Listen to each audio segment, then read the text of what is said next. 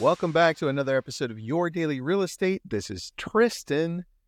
This episode is brought to you by a brilliant tribe dot com. Check us out. That's where I help you grow in real estate, whether you're a team, a brokerage, or an individual agent. Now, let's talk about attracting an audience. I've broken this one down to four parts, and this is based on my expertise in growing a lot of different communities, uh, a few over one hundred thousand, and newsletters, social media, and just overall attraction for your business.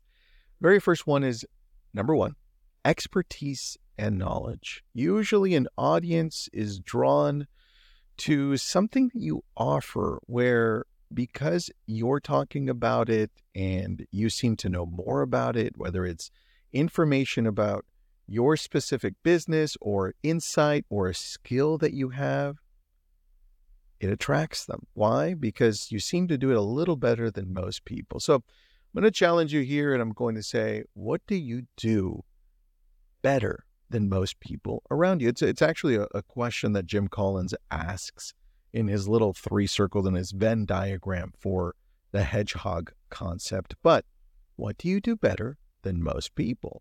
That's what you should be writing about, talking about. That's what you should be putting out there. So people are attracted to, number one, expertise and knowledge. Number two, entertainment and engagement. And I put these together because they kind of go hand in hand, although engagement can go in other places. Uh, entertainment, for the most part, is you talking about what you're great at in a way that's fun, in a way that engages people.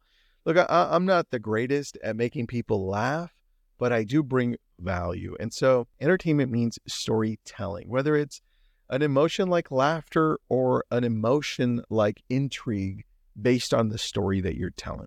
And it can be your charisma, it can be your humor, or just plain old amazing storytelling. The point is you've got to present your content in an engaging way. And it all comes down to storytelling. Look back to thousands of years, you remember the stories told, right? People enjoy content that entertains and inspires or emotionally connects with people, right? Use that. So think back now. You you all have moments in your life or in your business where you can share and say, hey, you know what? That was actually a, a lesson that I learned. I'm going to story tell here. Or if you're great at making people laugh, make them laugh, right? Do the storytelling in a funny way. And that I'm going to leave to you. But that's number two, entertainment and engagement. Number three, relatability and authenticity. That, I think right now we're seeing a lot of that pop up in YouTube, where the YouTube videos that I'm seeing that are growing the fastest aren't the flashy showing ones. They're the ones where the audience can gravitate towards something or someone because of their authenticity. People can relate with them.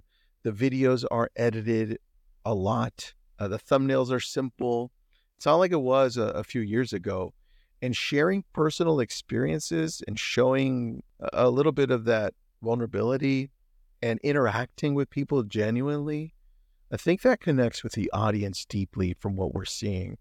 And this one, I think I do a pretty good job on. I'm not great at the humor or entertainment part, but when it comes to relatability and authenticity, I connect with people well. And that's because I take the time to message them. I take the time to engage with them and listen. So believe it or not, part of the attraction is you taking the time to engage with people. And that allows you to be relatable to them.